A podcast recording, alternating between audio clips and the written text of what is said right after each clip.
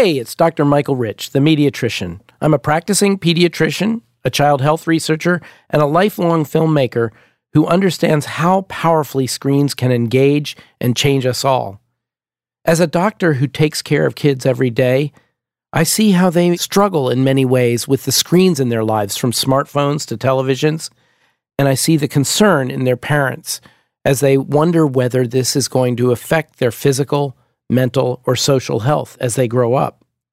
So, to really understand how to raise healthy, happy, productive children in a world filled with digital screens, I try to bring my two worlds together and understand it in a deep and meaningful way that you can use to raise your kids to be successful. Mediatrics educator Kristelle Lavallee joins me here each week to address your questions. Yes, I do. Thanks, Michael. So this week we have Maggie, a mom from Berkeley, California, who is looking for advice. And she wrote to us asking, she says, basically, my 12 year old son wants a YouTube account so that he can post videos of himself talking about how to play certain games. He says he can earn money this way, as some of his friends do. He says he can be totally anonymous, so there are no risks. I told him I am willing to consider it as long as I view the videos first, but he tells me he considers that an infringement on his privacy. What are your thoughts? So I hear this a lot. I know you do with your patients. A lot of tweens and younger kids dream about becoming YouTube famous, whether through their how to make slime videos or streaming or filming their gameplay, which is huge. And I have to say, Michael, when I was younger, my friend and I had, like, we used to pretend that we had our own cooking show. We peaked at boxed mac and cheese, but sometimes I like to think we would have had an audience. But I also have to wonder is a public audience actually a good thing for a 12 year old like Maggie's son? Well, you know, kids are often performing, and some kids like performing more than others. They're performing for their parents, for their teachers, etc. And it is interesting that um, you are seeing this, and I am seeing this a lot in my practice now because part of what I do is help care for kids who actually get sucked into the world of gaming or social media and are really struggling and impaired by that behavior while 10 years or so ago, I would have kids who would play basketball all the time because they were going to be an NBA star. Today, I'm hearing kids who want to be YouTube influencers like Maggie's son. Oh, interesting. And what's interesting is the first thing that Maggie can do to help him is to understand that his likelihood of becoming a YouTube influencer is about the same as those kids who are going to be NBA stars. Hmm. These are long shots. Yep. And bring it back. Have a fallback plan. Yeah. right? But Maggie's impulse to parent her son in his digital life is right on. And I frankly wish more parents would have that courage and that motivation because an awful lot check out and sort of say, I don't really understand that world. They're being quiet. They're not dealing drugs. They're not having sex. So everything must be okay. Hmm. And she is right on the mark, even if he doesn't like it. And this is just one of many experiences she's going to have as he moves through adolescence, where she needs to hang in there, keep the dialogue going, keep the door open as he struggles with a number of issues um, through adolescence, from substance use to sex. And Maggie understand that your son's request for privacy actually results from a normal developmental drive for autonomy. He is moving from being a child to being an independent adult. So, moving away from mom, moving away from Maggie. Moving away from Maggie in terms of his own identity and mm. figuring out who he is and what he does. Yet, he does not really understand or really grapple with the concept of privacy the same way that you do. You are thinking of privacy in a long term effect, like how what he does today will affect what happens tomorrow, but 10 years from now, 20 years from now as well. He's not even capable of thinking about next week, let alone applying for college or a job in the future. Yet what he puts online will be there when those events occur. And he's not able to really understand monitor, or protect his privacy. So it is your job as someone with a mature prefrontal cortex and fully functioning executive functions to model and guide his responsibility and independence a step at a time. Okay, I really think it's important to kind of what you were saying about where her son is developmentally. I mean, this is a tween, right? So how is Maggie going to deal with a tween? Let's start from like that developmental perspective. Sure. Well, well, 12 year olds are only just starting to be capable of what we call formal abstract thinking, or what Piaget called that. And Love Piaget. that means that you know, he's building his executive functions. He's just starting to work on impulse control, future thinking, understanding that the actions he takes have consequences in the short and long term. Um, he is a long way from getting there. He is not going to have fully functioning executive functions till his mid to late 20s. And we need to be there. Maggie needs to be there for him as he stumbles sometimes in moving toward that independence. So she needs despite his protestations, to stay closely involved with him. And he will feel like his privacy is being violated.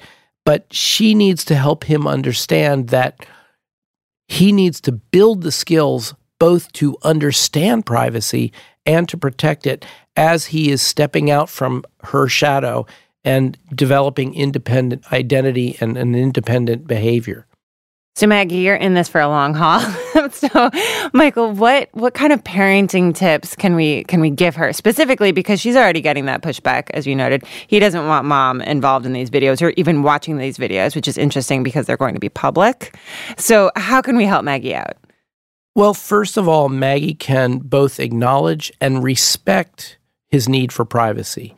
In other words, she doesn't want to say you don't understand Mm. She wants to say, I'll turn him off. I understand you need to be private, and I want you to be private, not just from me, but from the rest of the world. The moment you put something online, it is no longer private. Privacy doesn't exist online. Amen. Everything you put there is there for you and others to see. And it goes a long way, it goes very fast, and it will remain there. So, he does not see privacy yet in the way that you do. He sees it as keeping things away from you, but does not really recognize or actually doesn't really care that the danger is from others. He sees them as a potential audience that can pay him, not as people who are seeking what they can take from him. So, as annoying and obnoxious as you may be, Keep it up because you love him and you're there to protect him from harm and from harming others. He will not necessarily recognize that right away, but in 10 years, he'll thank you for it. That's encouraging. and I think that this point is huge and one we can all use a reminder about. If it's on social media, it is public, it is not private. It is so easy to forget how quick someone can just take a screenshot of something and, and share it and spread it online or spread it, you know, just even by word of mouth, the old fashioned way, if you will, because I, I cannot tell you how many times I hear, oh, well, my account is private. And then I'll look at the account and it's, you know, they have 400 friends. They have 400 followers on Insta. And yes, it's private, but they let everybody have permission who asks, people that they don't know. So I just I thank you for reminding everybody, Michael, because I think it's so important. But then what about the business side of things? Because it sounds like Maggie's raising a little businessman here. And her son wants to make money as a gamer. We know that this can be done. All the people who make it make the headlines. So it's not like her son is wrong. But what are other concerns Maggie needs to know and that she can kind of break down for her son? Well, a decade or so ago, he would have had a lemonade stand, right? yeah. Go but, back to that. but here's the difference with what he's doing he's using his basis of business, intellectual property that belongs to someone else.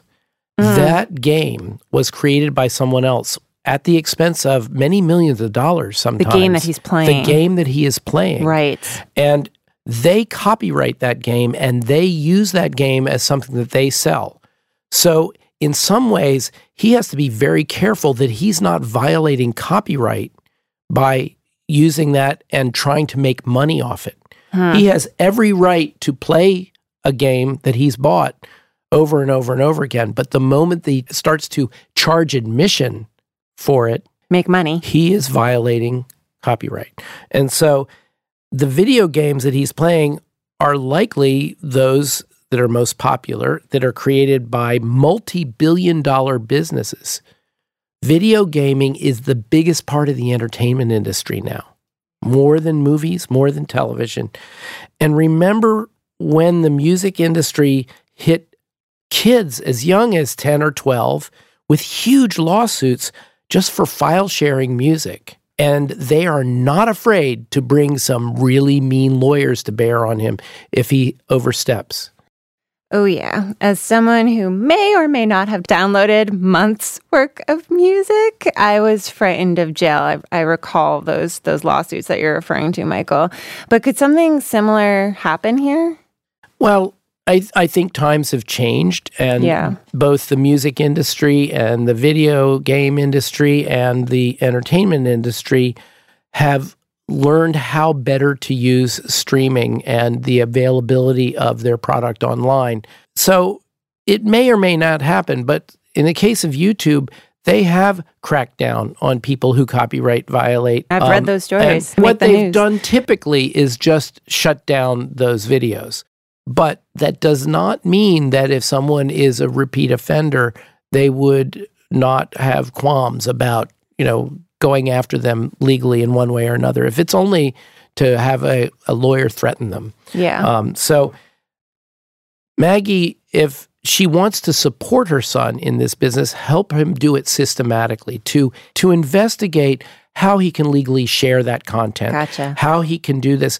You know, and as in some cases when hackers have hacked into things, they end up getting hired by the companies they hack to do security. Yep. it may well be that if he's good enough at playing these games, the game makers would hire him to be one of their their stars, to sponsor him yeah. in a sense. So I think that the important thing here for Maggie, as well as other parents with kids who want to become YouTube influencers, is to remember to parent online as you do offline. So important. We think of these as two separate worlds, and many parents only parent offline. These kids move seamlessly between the online and offline world. We have to parent them everywhere they go and everywhere they are. So she can only help him if she understands this world and is present with him in it.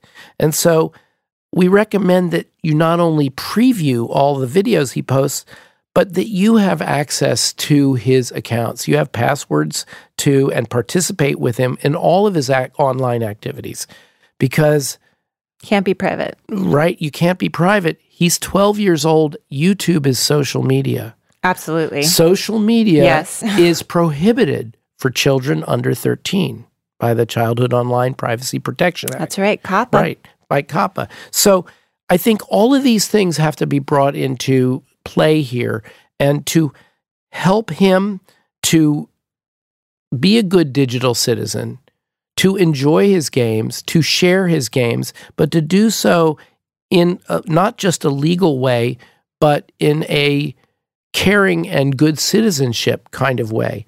And one of the ways she can do it is not only helping him do it, but to model doing it in her behavior mm. online. Yeah. And supervise him as he learns to navigate on his own and model for him good behavior online. Remember that this is a power tool. The internet and interactive media are power tools. And just as she will, in four short years, be sitting white knuckled in the front seat of an automobile, teaching him to use that yeah. powerful tool. Oh, yeah. that can do great things. He can make money. He can have a lot more freedom, but he can also cause great harm if he doesn't learn to use it well. And she will be there side by side with him in the car and should be there side by side with him in front of a screen. I love that. I love the car analogy, Michael. I think that's one that can resonate with every parent. Uh, so, but jumping on that car analogy, can Maggie eventually let her son kind of drive on his own? Um, you know, and, and by that I mean have a YouTube channel so, you know, he's not ready at 12, but would he be ready at 14 after COPPA? You know, maybe she's given him some guidance. What, what are your thoughts there? Well, I would change that question to Can Maggie let her son go on YouTube to Can Maggie help her son go on YouTube, helping him learn what the rules are, what good behavior, good etiquette is online, how to respect other people's creativity and creative property rights, just as he will want others to respect his creative property rights hmm. when he creates. So she can help him do this in the way that we do all of parenting of adolescents, which is they seek freedom. We want them to take responsibility. So it's like having a dog on a leash. They want more freedom. You give them more leash and you see what they do with it. And if they behave well, they get more leash. If they misbehave or stumble, you pull it in a little bit. And it's a very much a push me, pull you through adolescence. And adolescence is not, not this is this is not um, like a steady, gradual slope, but more like stair steps mm-hmm. in the hmm. sense that they will make advances and then they consolidate them. They learn how to take responsibility for them. And sometimes they step down and sometimes they step up, but eventually they climb those stairs. And that is how she can help him as opposed to letting him do it. She can be there side by side with him. that's so great. And Maggie, if you end up becoming that celebrity parent of a YouTube influencer, please remember us. we hope for the best for both you and your son. And help him stay humble. that too. so, for the rest of you, you can find links to all of our resources at askthemediatrician.org. You can also connect with our very own mediatrician on Twitter at mediatrician and submit your own question at askthemediatrician.org. Thank you so much for listening, and make sure you subscribe and share this podcast. Enjoy your media and use them wisely together, which is one way to enjoy your son and raise him wisely. Ask the Mediatrician is hosted by Dr. Michael Rich, joined by mediatrics educator Kristelle Lavallee. Jill R. Kavanaugh is our Chief Knowledge Officer. Original music composed by Christopher Surf. Podcast and music recorded, mixed, and edited at Saturn Sound Studios. Executive producer Alicia Haywood.